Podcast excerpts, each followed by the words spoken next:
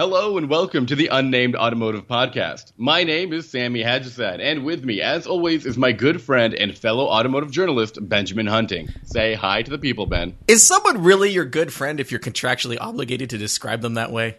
We don't have any contracts except for winks and taps of the nose and tugs at the ear. Midnight like, campfire handshakes. Understood. Um, as I said before, Ben and I are a pair of automotive journalists. You can find my work at AutoGuide as well as its YouTube channel. But Ben, he is he's a rogue. You can find his work almost everywhere on the internet. Ben, what was one of the latest bylines that we can see your work at? You can find some stuff I just wrote about the Autostadt, which we talked about on the last podcast, and that'll be at Automobile Magazine. And you can find me in the Mazda issue of Super Street right now. Very cool. I love Super Street, and uh, I can't wait for people to go back in the time machine and read about your uh, encounter with the Autostadt. Uh, this week we've got some pretty cool cars, some familiar faces, and uh, a brand new Mercedes. So I'm going to kick it off with this brand new 2020 Mercedes-Benz GLS class. I just want to clarify, Sammy. This is brand new, not first ever, right? no, this is not first ever. Okay. okay. Um, the GLS is billed as the, let me get this right in quotations, the S class of SUVs, which I think previously was a title that was held by the Cadillac Escalade. yes, I think that's accurate. So what you're saying though is, so uh, I'm gonna I'm gonna say that the S class is a is the standard for the full size luxury segment, no mm-hmm. question. If you're a sedan, but Sammy, making that claim as an SUV in a world where vehicles like the Range Rover uh, exist, in a world the where Range Rover. The... I love that nobody knows what to call the full size Range Rover other than the Range Rover. That's what it is, the Land Rover Range Rover. Uh, we know the Range Rover Sport, the Range Rover Evoque, the Range Rover Velar, and the Range Rover. But also, I love that. It's so imposing. there's also there's also the Bentayga now. There's the mm-hmm. the uh, whatever the other thing is, the Cullinan, Cullinan. Yes, Cull- I can't say it.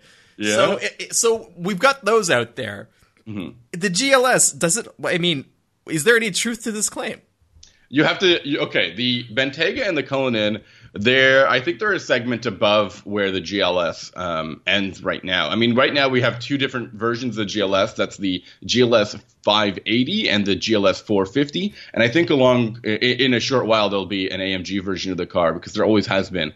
Um, and that might be closer to the experience. And there might actually be one of those uh, odd Maybach um, style versions of these cars that might also really compete with the high end ultra luxury versions of the car. I'm seeing but, a lot. I'm seeing a lot of those Maybachs out there. Have you noticed them on the road? I actually I just saw one of the newer Maybachs uh, just yesterday, and I was really uh, I was I was surprised. I don't know if I was uh, impressed, but I was very surprised that somebody would um, go to that length and get one of those cars. Yeah.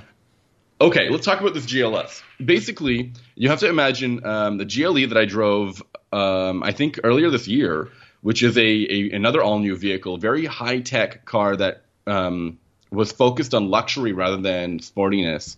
And it also had this really cool e-active body control suspension system that could like jump the car out of sand. Yeah, I remember that. Remember that? Everyone needs that. You know, I've often been driving to the mall and I've in an SUV and pondered the fact that why don't I have a James Bond esque type feature that will allow me to leapfrog over this median? I mean, it's not like a jump. It actually, what it does is it. Um, anyways, the GLS has this feature. I better get that right first before we before we start talking about people about things and people are like, why are they talking about the GLE? It doesn't matter.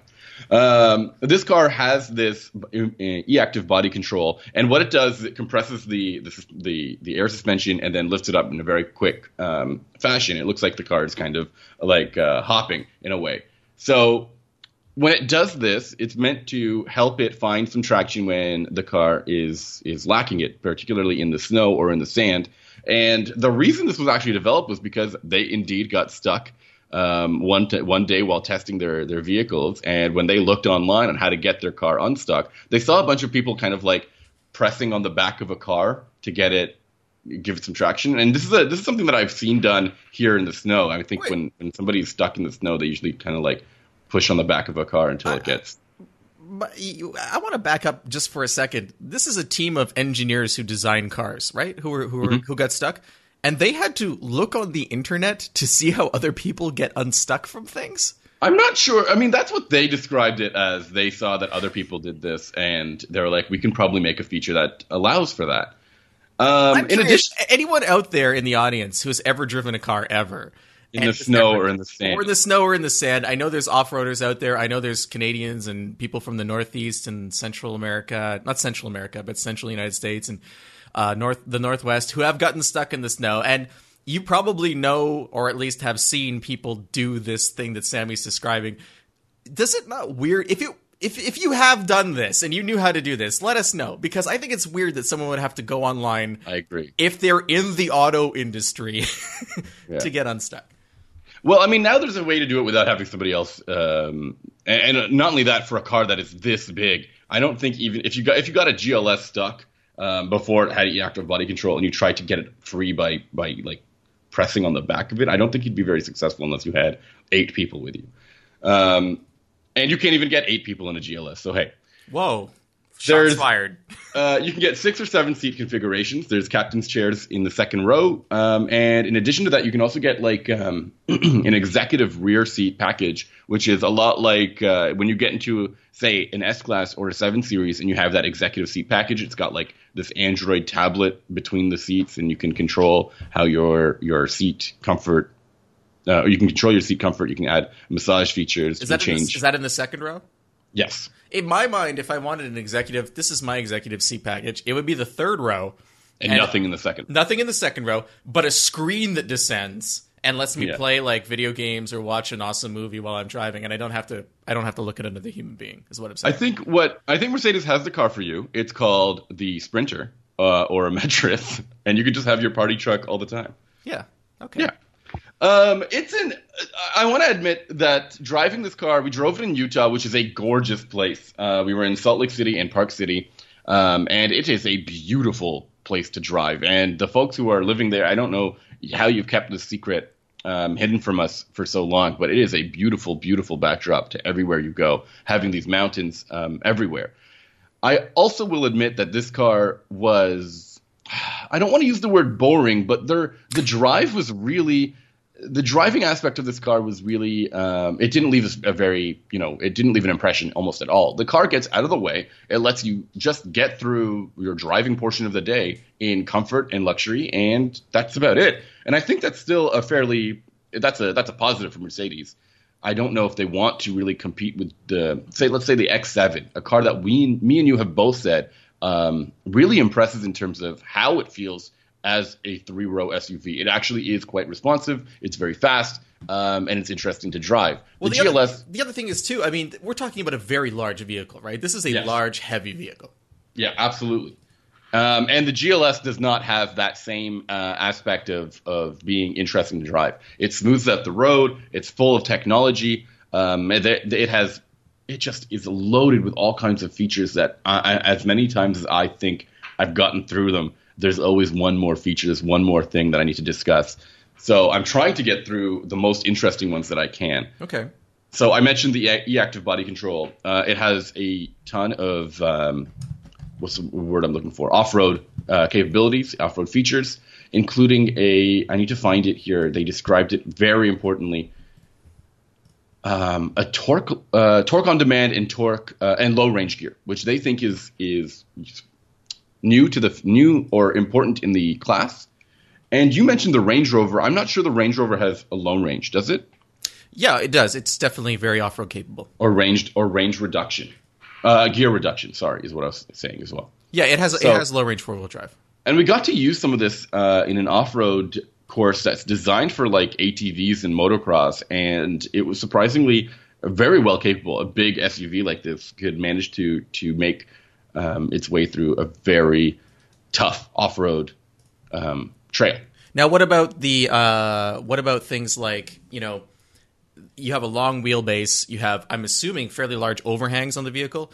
Yep. Was the off-road course, do you think, tailored to deal with the Mercedes, uh, or was it something that felt like, yeah, this is a legitimate, I, I could find this anywhere kind of course? It was definitely not tailored for the Mercedes, and there were so many there were so many parts of the trail where um, I feel really sorry for our um, our driving coach who was who was with us, kind of giving us the the lowdown on what kind of features this off road this vehicle has off road wise. Um, who like at several times was like, you need to turn the car a little bit more left or right, center this this ditch in between in the middle of the car, so move left or move right. Um, and me and my partner were just cracking jokes the whole time because we felt like we were invincible, but she was probably not feeling the same way.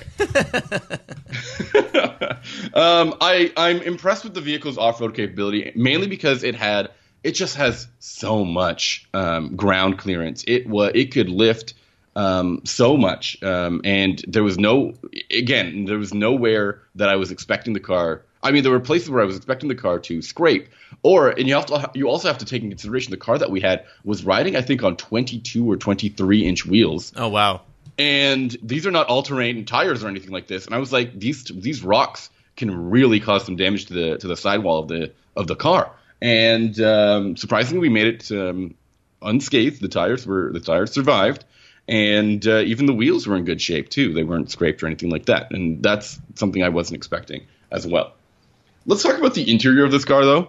Mercedes, I, I find Mercedes to have one of the most impressive interiors in the luxury car segment. Some people might be calling them a little bit uh, tired now. They're looking more or less the same, but I think the new generation is looking is combining the the really interesting. Um, I think it was a very modern Art Deco style when the C class and S class first debuted with it, um, and now we've got some extra technology going on, uh, on in there with these ginormous screens that are now placed in the dashboard rather than on top of the dashboard. And the cars feel and look really special in terms of what kind of uh, interior they've got. The the the seats, man, these are really impressive seats. They're super comfy. They look gorgeous. The leather of these cars, like if if you're truly going to build a car as the S class um, of, S, of SUVs, it has to have the the most interesting interior accompaniments that you can think of, the best in, interior accents, and I think Mercedes has definitely nailed that. There's no way you're getting a better interior than in the in the X7, for example, or even the um, Range Rover, the full Range Rover. I, I I mean that I really do. And you and I have both kind of joked about what BMW has put in in the X7. Then that's the uh, you called it the Forever 21 dial. Uh, the, and the, the Swarovski, I believe it's the Swarovski influence. Um, and yes, there is nothing that feels really um, obnoxious inside the the GLS. It feels really good, really high end, really classy. Um, it feels like you could be in the middle of a library. Um, and nothing's and just, and nothing's classier than a library. I mean, let's absolutely. be honest. That's where that's where you go and get your class on. That's where all the classy stuff happens. I mean that in a school in a school. Yeah, a school or maybe a, uh, a recital hall. Yes. Wait, no, that's childish, not classy. Why is that? Why is that childish? What is classy? What is classy to you, Ben? Well, apparently it's a library. With a chandelier, maybe, Yeah. and a bar. So, um, moving on. Okay, let's talk about these engines. Um, the 450 comes with a straight six with um, three liters of displacement. It's a turbocharged straight six, um, and it makes. Sorry, I'm I'm I'm having all sorts of brain farts throughout the throughout this episode because that's just how professional I am.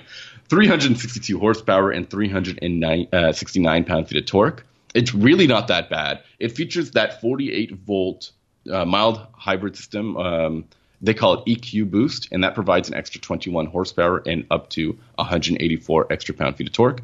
It feels solid. I really don't know why somebody would uh, opt for the for the V8. Probably because they just want the best of the best. Yeah, I mean that's generally why that top trim level is there, right? It's for people who are they're just going to spend what they're going to spend.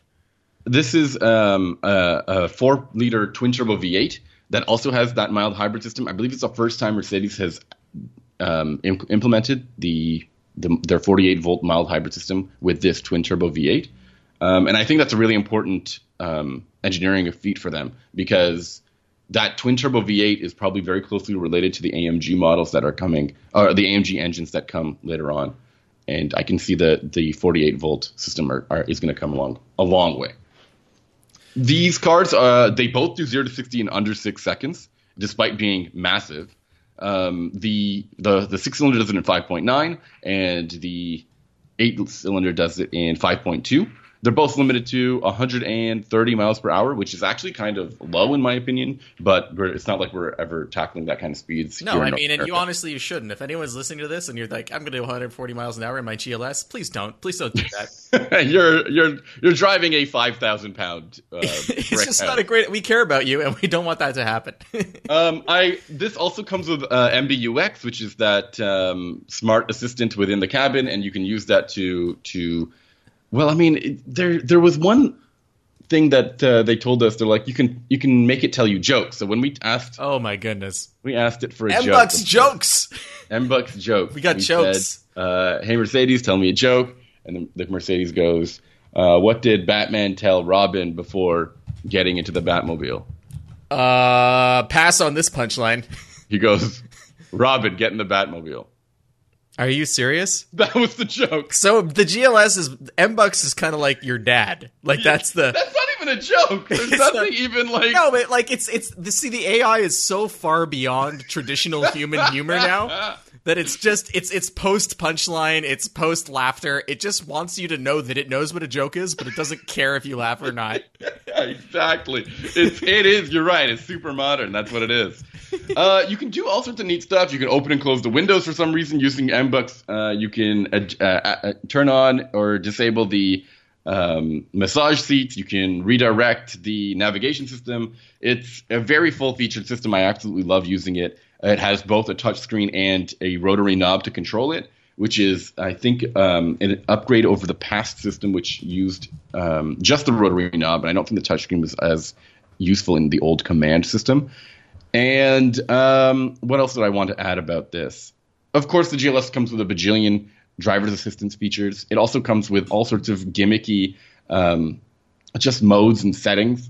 Here's one. Uh, okay, so because of that e-active body control, it has what's known as the curve function. So whenever you turn the, the, the wheel to start to set into a, a turn or something, the car will kind of tuck in the inner wheels of the, the, the turn, so it kind of like tilts into the turn. It looks like a motorcycle tackling. Um, tuck in like it has it adds camber or no, it'll it'll it'll raise it'll lower the suspension. Oh, the body. Okay. The body, yes.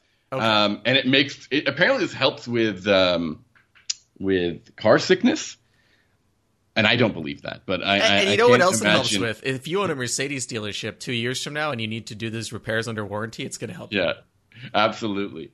Uh, and there's three levels to this curve. The the third level adds uh, like a 30 degree um, like angle to the to this the way the a 30 degree tilt. And i think that's a bit excessive. They even told me that there is really no advantage to using level 3 over level 2 and level 1 so why is it uh, there? It's just it? to show off to really exaggerate did you the, use it? Yeah we used it. What was it like? It's very you notice it. It's very noticeable. Um, and it's kind of like when you go into a corner and you kind of tilt your head into a, into it like you really do turn your head a little bit whenever you're you're like even when you're playing video games. You know, when you play video games, you move your arms and your head. No, I'm perfectly rigid. That's how you. That's win. not possible. That's how you win. um, and it's a lot like that. It kind of uh, it kind of does that turn that tilt for you so that you feel a little bit more, I guess, a little bit more normal while driving the car. Hey, going going back to MBUX telling jokes. So, do you think there's a way? That they've programmed MBUX to like use the massage feature to jab you in the ribs when it says its punchline to make get some kind of reaction. That is that should really be a, a, new feature of MBUX. It's like, but then I, I, mean, where does it stop from there? It'll be like it doesn't stop. That's I mean, once you open that Pandora's box, it just doesn't stop. and if you don't laugh at the at the joke, eventually it gets really self conscious. It, it just starts turning up the heat in the vehicle. Exactly, exactly. Um, I want to talk to you about a feature that has needed to come to cars for a very long time. It's called now say it with me, car wash mode. Oh no. You didn't you didn't say it with me. Car wash mode. Car wash mode. Haven't you always needed a car wash mode? I thought I did have that. I thought every car had that from the factory. It's called windows up, ignition off. That seems to be car wash mode. Nope. This is car wash mode. Um, turns off the automatic windshield wipers, turns off the parking sensors, raises all the windows, turns off the um, what's it called? Uh, it turns on the recir- air, re- air recirculation, and um, and it folds the mirrors in because that's what you need to wash the side, the outside. Who needs to clear the clean the mirrors?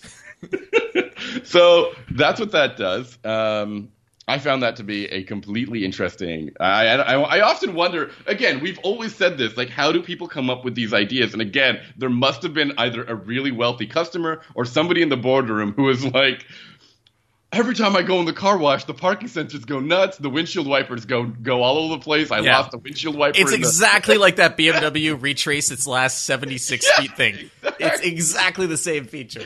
and you're like, uh huh.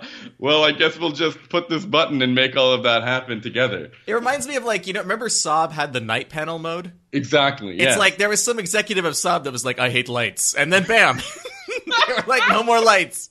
We'll call it Boom, night panel. nailed it. Oh, thank God that guy's still giving us money. um, I think that's all I really want to add about this. Uh, I I do think that it is the standard in the class when you compare it to, say, the Cadillac Escalade, the Lincoln Navigator, which is a very good car, the Infiniti QX80, and the BMW X7. The X7 is slightly more um, interesting to drive. But I don't think you buy one of these cars for an interesting driving experience. No, you drive, no. you You, you buy these cars because you hate driving and you have a big family. It's like, Absolutely, and this really does take care of how much you hate so driving. you, it. you say it's better than a Navigator. Okay, I can believe that. But what's the price difference between this and a Navigator? I'd be very I- curious. I don't know. They haven't announced the pricing yet, and I imagine by the time this po- this podcast is pub- is published, they'll finally get to that. Well, we can go off what the old um, GLS cost. And Okay, that could probably give us a pretty good idea. So I'm looking at the Navigator starts at seventy three thousand, but I mean, if you really, if, if you want to add features, it get it goes up pretty quickly. Uh, you can top 100k with the vehicle, um, and they have their what's it called, the Black Edition or the Winter Black Edition or the Blackwood Black Double Black Edition. There's, there's some there's some like really intense version of the car that you would never buy, but it still exists. Uh, so that that's um, that's a lot of money to spend on a Lincoln. I'm not saying that the vehicle's not good, but it's still a lot of money to spend on a Lincoln. So when you're looking at the GLS, The GLS is um it is, starts at 70. It's actually a little cheaper. yes, that's for the 450, and I imagine that the new GLS will actually be a little bit more expensive than the current the current one, just because of the amount of features they they throw in there. Okay, so Um, the- and the- the, better the better motor and all that stuff. So let's say it goes up by say 10 percent, 77,000. Well, I mean, you, you could you could also, I mean, the GLS that's just the starting price, right? Yeah. Just like with the Lincoln. So if you buy the AMG GLS is one hundred twenty six and the GLS five fifty is ninety five. If you want a ninety five thousand dollar Lincoln Navigator, you can get it. It's the black label. It's ninety six thousand three ninety five. And the one below that is the reserve, and that's at 85. Now, I'm pretty sure the reserve will give you absolutely everything you'd want in a luxury SUV. You don't need the black label. Right. So we're looking And at. I doubt that a GLS 550 will give you everything that you want in a in a vehicle, right? So, Like in a- would you save the ten thousand dollars and buy the Lincoln instead of the GLS? that's a really tough question. I think it Um, is a tough question uh, because there's no there's no brand recognition it- with that it- Lincoln. That's true, but there's a lot of value when you're buying something like that. I mean, do you buy a luxury car for value? That's the No, real most question. people, most no. people, uh, secondhand, yes. Brand new, no, not usually. then we should be we should be cons- adding far more of a of a con- of a consideration to the GLS, which is a Yeah. special car all the way through. Um, and your friends will be impressed with it no matter what. That's why you buy a luxury car. I think. it's it's fascinating that we're even having this conversation I agree. because three I years agree. ago the Navigator was a laughing stock. But that's what I think. The the Navigator has truly taken over the the Escalade's position in this segment, which has which has really died out, and I feel really bad for Cadillac because we keep crapping on them this way. Wait, but and, and you, you know what's cool is um, they sell a lot of GLSs as well, like Yeah. around thirty thousand a year. Last year was kind of an aberration, only twenty one thousand. I think because people knew the new one was coming.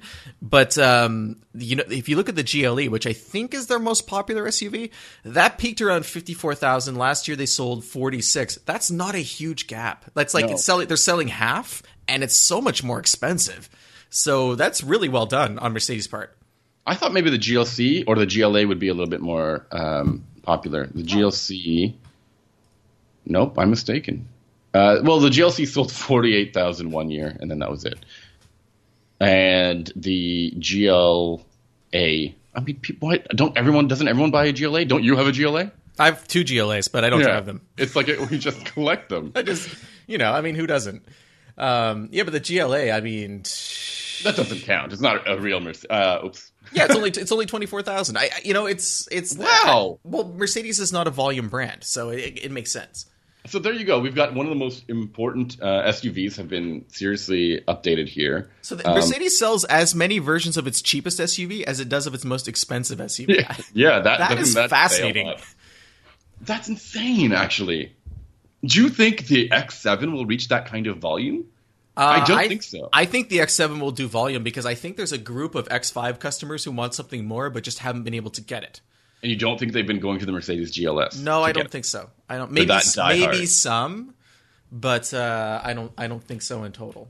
It'll be interesting to see. I really do. I, I really, again, not impressed with the driving dynamics, but that's okay. It. I, I had the same thing, the same thoughts about the GLE. It's a far more comfort oriented SUV than its rivals but this thing really does offer um, as much technology, and as much features as you can in a in an SUV. Now, if this was truly the S class though of of SUVs, wouldn't it? It needs to have like super dark tints. It needs to have like little flags on the corners of the of the car. You I'm sure I'm you can about. order that. I'm sure there's like an Uganda like package or something flag, that you can flag like, package. Yeah. Well, uh, ours would just have our the unnamed automotive podcast lo- podcast logo on it. Yeah, right? but it would be like uh, it would be like infrared, so you'd have to be wearing polarized lenses to see it. And we'd be driving it constantly in that recovery mode where it's like bouncing up and down. Yeah, yeah. the funniest thing about it actually is that it's got front and back and side to side, Sammy. That's what I'm it saying. does. It does actually, and you can. You, there's another mode, and I have no idea why this function is in this because they asked. I every time we ask them why is this function in it, you can individually raise and lower a wheel as as you desire uh, while the car is at a standstill. 100% desire to do that at every stoplight. Can I just like hit a button that raises them one after the other so it hovers? Yes, yes. Just hovers, and like a, like a pedestal comes out of the middle and holds me up. No, that's, you're insane. That would be. But so I'm cool. like, why does it do this? And they're like, uh, I don't know. We just we just thought it'd be cool to let people do this, and that's wow. it. Cue lawsuit. cute lawsuit. Um, but it is interesting. You can raise like the the front corner of the vehicle and, and drive around like that for like two, until you reach like three three miles an hour, and then that's it. so you can creep forward like a weirdo with one wheel in the air. yes, as somebody in an ML is like, oh, they're like me. Their car tilts. You know what's gonna happen is some guy's gonna lie down on the road and like, yo, bro, get this for Instagram, and like they're gonna drive over it, and something terrible is gonna happen. You, why do you imagine the worst in that? If you're scenario? listening to this podcast, do not do what I just suggested you don't do. Please don't. Do what Johnny Don't Do does, basically. Johnny Don't. Uh, any question? Any more questions about the GLS? No, I think honestly we've covered a lot of fascinating things about it with these weird features and um, yeah. Do you think I, every car should have car wash mode? I think. Well, I like I said earlier, I believe it already does. Do you think every car should have um, what is the name? Recovery mode to get the car out of sand and snow? I well, in my world, recovery mode is, hey buddy, get out of the car and help me with this by jumping on the bumper. okay. You know what's funny? So, so you always have a buddy in the car with you. Unre- yeah. Un- wait, you mean you don't? No. I'm afraid to go anywhere alone. Uh, the um, you've been living the buddy system since elementary school. Honestly, it's how it's, it's kept me alive this long. Why would I walk away from it? The one of the weirder experiences I had in the last few years with press cars that was frustrating is uh, I don't know anyone who who lives in the north can can relate to what I'm about to say, but sometimes when you get stuck in the snow and the you can get to a point where if you're in an automatic car or even a even a car with a clutch, you'll be stuck to the point where one wheel is is moving constantly, the other wheel is not moving because you have an open differential, and you take your foot off the gas and the brake and it just keeps moving, right? Mm-hmm. Um, and sometimes in those situations, you can open the door of your car, get out, and push on the door pillar frame and mm-hmm. kind of like rock it out of that situation. Have you, have you ever done that, Sammy? Yeah, you, you know what I'm talking about. So, not with a press car, with my own car though. Okay, of course, you would never do anything irresponsible like ghost ride the whip in a press car. But uh, I was trying to do that. I got stuck in the alley behind my house maybe like three or four years ago in a I want to say it was a four series uh, coupe. Okay. And I'm like, ah, oh, this sucks. I'm stuck. Oh, I know what I'll do. I'll open the door and um, push it forward. If you open the door in a BMW oh, yes. while it's moving, it puts it in park immediately. I forgot about that. And I was so stuck. I could not. If I'd been able to push with it in drive, I would have been able to get out of there. But unfortunately, some safety engineer was like, "No, this is very dangerous." They might be right. I mean, and you as soon as you open the door, bam, it's in park. And I was stuck for a long time until uh, a friendly passersby came by and helped me dig it out. Uh, I've had to. I, I totally know that, but only because when we do our video shoots at Auto Guide, sometimes I like open the door to get a better look at where the car is placed or something like that while I'm trying to drive it. And Yeah. the, the BMWs will not ever let you do. And it's also very abrupt if you're trying to move it. It's super abrupt. It's like bam, you're like ah, what It's- happened? You it's really you true. something. Well, eh, Sammy, I want to talk about a car that has no safety features like that. Uh, in fact. The- it's uh, it? it's a car where if you open the door while doing a full slide and suck your hands out like a Dr- Dorifto King, it would probably applaud you just before you hit the curb. It's the uh, 2019 Ford Mustang. Um, Ooh, and I know we talked. talked- we, we really haven't talked about this much. Yeah, we, we, we, we didn't just have a really big Mustang episode where we talked about every Mustang. Chad and myself. But uh, I- there's there is I, I managed to drive the one version of the Mustang we didn't talk about. Uh, we talked about the GT350. We talked So the, about you're talking about the the four cylinder, of course. no, no, no. We did talk about that. Remember, we established forgot. that I hate it and I think it's a terrible idea. Uh, we we talked about the Bullitt. We talked about the Performance Pack Two, which you were driving, but I have the Performance Pack One. Ah, the old PP1. Um, The old PP1, and I had the PP1 in an orange color. I think it's called Orange Crazy Metallic Starburst Sun Nova, something like that. Um, and uh, so I'm, Such a great name. I'm not going to go too deep on this car because we have talked Mustang, but there were a couple of things that I noticed about it that I just kind of wanted to to talk about. It had been maybe a year or two since I'd driven uh, a GT. Uh, my dad's got a few of them, but they're older generation cars, so uh, it's interesting to compare them. But the, uh, the the so the PP one it's the way I look at it is we talked about how the PP is PP two. I going to say I can't keep saying that. Performance Pack two is uh, a car that is aimed for people who want to go to the track and they're okay with getting banged around in the process because it's got the MagneRide with the tough tougher tuning. It's got those big tires that you found a hassle to turn. Um, Uh, and not only not only just a hassle to turn, but like living on it with a daily with a day to day, the car wants to follow along the the the road so so eagerly, and you're fighting the car almost all the time. Yeah, so the Performance Pack One, it doesn't really go that far. It's got you get same the, the same 19 inch wheels, but it's uh, they're staggered tires that are smaller, and you can get the MagneRide as an option if you want, but you don't have to get it. And uh, it's it, it gets a, a more a more focused suspension tune than the GT, but not nearly as far as the Performance Pack Two. So it's kind of like the what I felt about the car, and, and my car also had a few interesting options, like the active exhaust, which I think is outstanding. Um, Good or bad? Because I always had mine in the quiet mode, and you said I was stupid. I had mine in race mode the entire time. I actually so Love here's I love how we're the complete opposite. in fact you can set up your own driver profile for the car, which What's actually my mode. you, yeah my mode. So here's a But funny story. you can't name it your name, which is a problem. It's just my mode, not Well, my, Sammy. my mode Ben. was was normal suspension tune, Mm-hmm. normal everything, race exhaust. So, mine but was, I mine funny- was quiet mode, quiet exhaust, uh, sport steering, normal suspension, um, and and normal uh, st- stability and traction control. my funny story about my mode is I uh, I'm in the car the day I pick it up or the, the morning after I picked it up, and I I message Sammy and I'm like.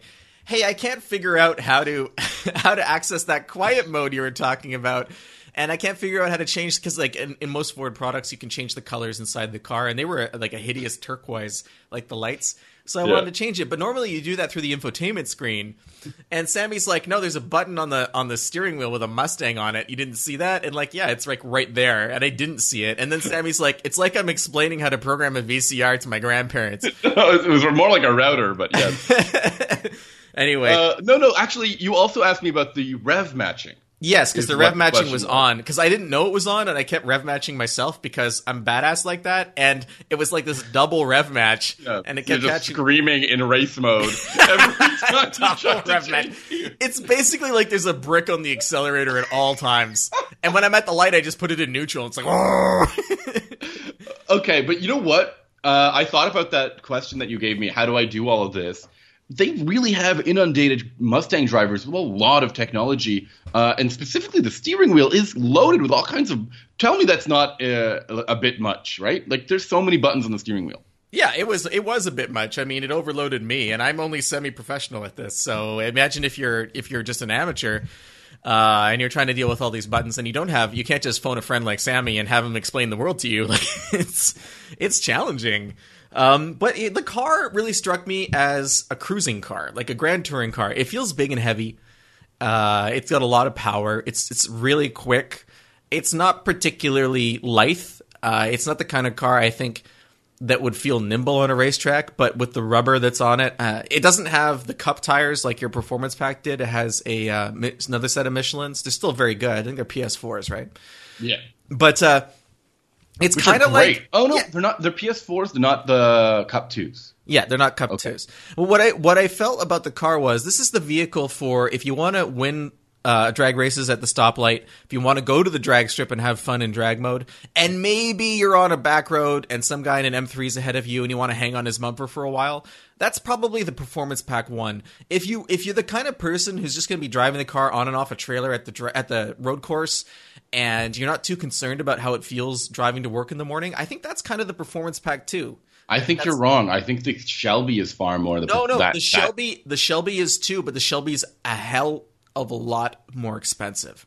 Yeah. Like twenty grand more. That's expensive. way too much distinction in a. Mu- oh, I mean, I know that I love that there's so many. There's a Mustang for like literally any ass. Do you like put milk before you put your cereal in a bowl? Well, now you can get this Mustang. That's like, a really weird thing to say. Uh, I want like, to. that's- they have that much distinction for people. Yeah, right? well, it's the Porsche 911 of the Ford world. It's if there's that many different. We're gonna get a four door sedan and We've talked about this in the past. Well, I mean, the the F one fifty is more like that. You can pick every version of that truck. yeah, I guess every truck, every truck is like that. Yes. But uh, except the, the the Nissan Frontier. But um, the uh, the Ridgeline. I do want to kind of maybe walk back what I said about price because if you add features, you can put the performance pack one past fifty thousand dollars, and then you're within two or three grand of a base Shelby GT350. And Chad was talking about this on the podcast the last time about how he felt that if you're going to be driving the car, you want to have the the luxury stuff that comes in a well equipped performance pack car because you can get the really nice gauge cluster that he likes, and I also like it. You can get uh, better seats. Like my, I had the leather Recaros that he was talking about, and yeah, it was a little frustrating that they were manually adjustable. Um, if I'm spending a lot of money, I, I kind of want to have power seats, but they were an option. You don't have to have those. So it's it's you know it's the Goldilocks and the Three Bears of Mustangs. There's like so many different flavors of porridge now, and you get to decide. Yeah, there's like twenty bears, and Yeah. what, there isn't a Goldilocks. I don't know if there is a Goldilocks. The more I think about it, was So- it perfect? Like that's the real question. Was it like the best choice for you? No, it's not perfect. I mean, the best choice for me isn't a Mustang. So it's like if I was going to buy one of these, so I I have a maybe an unusual point of view, but if I was going to buy one of these cars, it would most likely be the Challenger Scat Pack because I like the styling, I like how comfortable it is and practical it is, and I don't ever plan on taking a car like this to the racetrack because they're too heavy anyway. So why not just go all out and buy mm-hmm. the heaviest one I can and just have fun and, and enjoy myself and cruise around? I I I want to qualify that by saying I think the Camaro SS1LE E is the single best value for racetrack performance you can currently buy um, for I guess it's under fifty thousand dollars. It's But the incre- single worst looking vehicle you can buy. yes, I will. The looks I would not own it because of that. But if, if you're looking, Would you imagine looking at that thing in your parking spot and being like, "Yeah, that's my car." but but if you look at like value wise, it's an incredible car. And you know, you go one step up, and then you have the the Corvette um, Z51 or Grand or um, what's the the oh, why can't I think of it? Gran Turismo. It's not Gran Turismo. What, what's the name of the, the the Corvette that I can't think of right now? Grand Sport. Grand Sport, which is again maybe the best value for a track car under 100k. So you have GM is just killing it with like incredible cars on the track. Like I, I drove the the 1LE back to back with an M4 and on a racetrack, and it blew it away. Dynamically, power wise, yeah, it is crazy, and it's half the price. So, and I'm not even talking about the ZL1 1LE. This is just the SS. So that's an incredible car. But you know, my personal choice for what I want that car to do, I'm going to go with the Challenger. And for me, the Mustang just doesn't doesn't compute. Like it doesn't fit into either of those slots for me. It's kind of a good middle alternative, and like the GT is a cool car, and I like it, but I don't want to own it. I I like the GT350 a lot. But um, if we're staying out of like the world of Hellcats and ZL1s, then then my money's on the Scat Pack. So Ben, I wanted to talk to you really quickly about um, your experience with Mustangs because, as you mentioned, you're, you're you have some Mustangs in your family. You've had some Mustangs in your family. Your father has had some GTS in the past. Now he had a Fox body in the past, and now he has the first retro styled Mustang. Um, is there any? Do you see any lineage? Um, and and of course, I know that you're you, these are like track oriented vehicles, right? Yeah, that you've that, were, that you've yeah, you that's ex- experience with. exclusively what they're for. Although he does have an SN, uh, a, a, a 2005 convertible as well. I forgot An the S generation. S1 S197. He has a convertible as well. Is that Yeah. a GT? Yes. Very cool. Um, so these are track-oriented vehicles. Do you see any um, any of the modifications that were made for the car to, to perform on the track in those past generations, feeling like this from the factory um, version of the Mustang? I, I'm trying to make. I'm trying to. I, I don't think I'm, I'm getting my question out right, but hopefully you can read my mind. Um, there's no real comparison between the cars. The new Mustang is a lot heavier, and it feels a lot more luxurious and comfortable than any Mustang to have come before it. There's just no question. It's, it's a very, very different vehicle. Okay, and so that's really that's a tough question for me to. I, I mean, I was trying to think about you know the seats in this thing, if you have the Recaros or not. Um, if you've got the the that does it sound like a race car? Like for example, the PP2. You actually have experience knowing what a racing Mustang sounds like, right? I, I mean, it's, that's all just a function of muffler. So it's whatever you put on the car is going to determine how loud it is. And the the older, I mean, my father's cars are 4.6 and 5.0 cars from the past, so they're very different engines, uh, and they all have their own unique kind of sound characteristics. Uh, I think that the current car sounds amazing, especially in race mode. I don't know why anyone would ever put it in quiet mode. But uh, it's it's as an all around car, it's far superior to anything to have ever come before it. I mean, my, my father's Fox body is a lot of fun on a racetrack because it's very light and it's small, so you can do a lot of things with it that you wouldn't necessarily think you could do with a live axle car. And the S197 car is also my, my father's is, is essentially stock, um, but you can. It, it's it's very quick. Like a well driven stock S197 can hang with a Boxster or an M3 uh, an older generation M3. It's it's not super heavy. I think it's around 3,300 pounds, and you have 300 horsepower. And you know, if you drive it well and drive it carefully and have good tires on it, then you're going to have a good time. But the the current car is just leagues ahead in terms of capability. I mean, it would absolutely blow it away. Unbelievable. Okay, that's really impressive. Um, I think that's all we've got this week for for the podcast. What are s- you? What are you Right, up to uh, next week? Ne- next week, uh, I'm going to talk about the Volkswagen Golf GTI or the GTI Rabbit because the one I'm driving has a rabbit sticker on the back, and I'm a little confused by that. It's not a. It, that's interesting. It's a, did somebody just stick it on their back? Some like Yeah, I don't know if I was crazed gor- G- uh, golf stick, fan, but, uh, yeah, we'll like, find out. rabbits everywhere. We're going to go deep into the rabbit world, rabbit hole. Uh, next week, I'm driving the Mercedes E-Class and the Audi A6. Going to Oh. be doing a comparison with executive sedans. Who would have That's guessed I would be in the in the driver's seat of another Mercedes? Not me. I know it's it's almost like uh, like the you woke up one day and decided that it was going to be the unnamed Mercedes podcast UMP, and you forgot to tell me. Well, I think I realized that I have a very limited uh, experience with, with the Mercedes products as well as uh, at Auto Guide, so we had to cover our bases and get on these on these vehicles. And we also we're, we're very happy to have an A6 on the on the website as well because it's great to have these two cars that are really competitive and really special uh, and somewhat affordable too compared to one another. And I've got a I've got an A7 coming later in this summer, so it'll be interesting to, to talk about that vehicle. Um, the uh, if you want to cover your bases with the Unnamed Automotive Podcast and kind of catch up on past episodes, you can do that by going to unnamedautomotivepodcast.com. Everything is there. You click on stuff, you click on buttons, which Sammy's explained a few times in the podcast what buttons do, and you can load us into your favorite podcatcher, or you can just go to a podcast service that you use or a music service like Apple Play Music or sorry, Apple Play Music, Apple Music, uh, Google Play, um, Spotify, Catch, Castbox. We are everywhere. We are ubiquitous, and we would love to have you listening to us on a regular basis. We would also really love to hear from you guys. So if you, I mean, one, you can give us some feedback in a very uh, public manner by uh, by issuing a rating on one of those podcasting services or past podcast clients. Um, we read those and we laugh heartily when you call us such uh, creative names. Uh, we also uh, have a contact form on our website. That's unnamedautomotivepodcast.com, where you can you can fill that out. You can send email to us. It it goes right into one of our inboxes, and we love to read it. We read it. It helps us go to sleep and have sweet dreams afterwards. Additionally, you can send an email to us, uh, Benjamin at benjaminhunting.com. He will answer all of your emails, um, assuming they're uh, coherent in some way or another. Or you can uh, reach out to us on social media. I'm on Twitter, which is always a fun place to be. I'm at Sammy underscore ha, like you're laughing. Um, and you can find Ben on Instagram. He's at Hunting Benjamin. I think that's all of our post show um, shenanigans, Ben. What do you think? Have I missed anything? Banter is done. Thank you for listening, everybody, and we hope to have you back next week. Can't wait. Bye.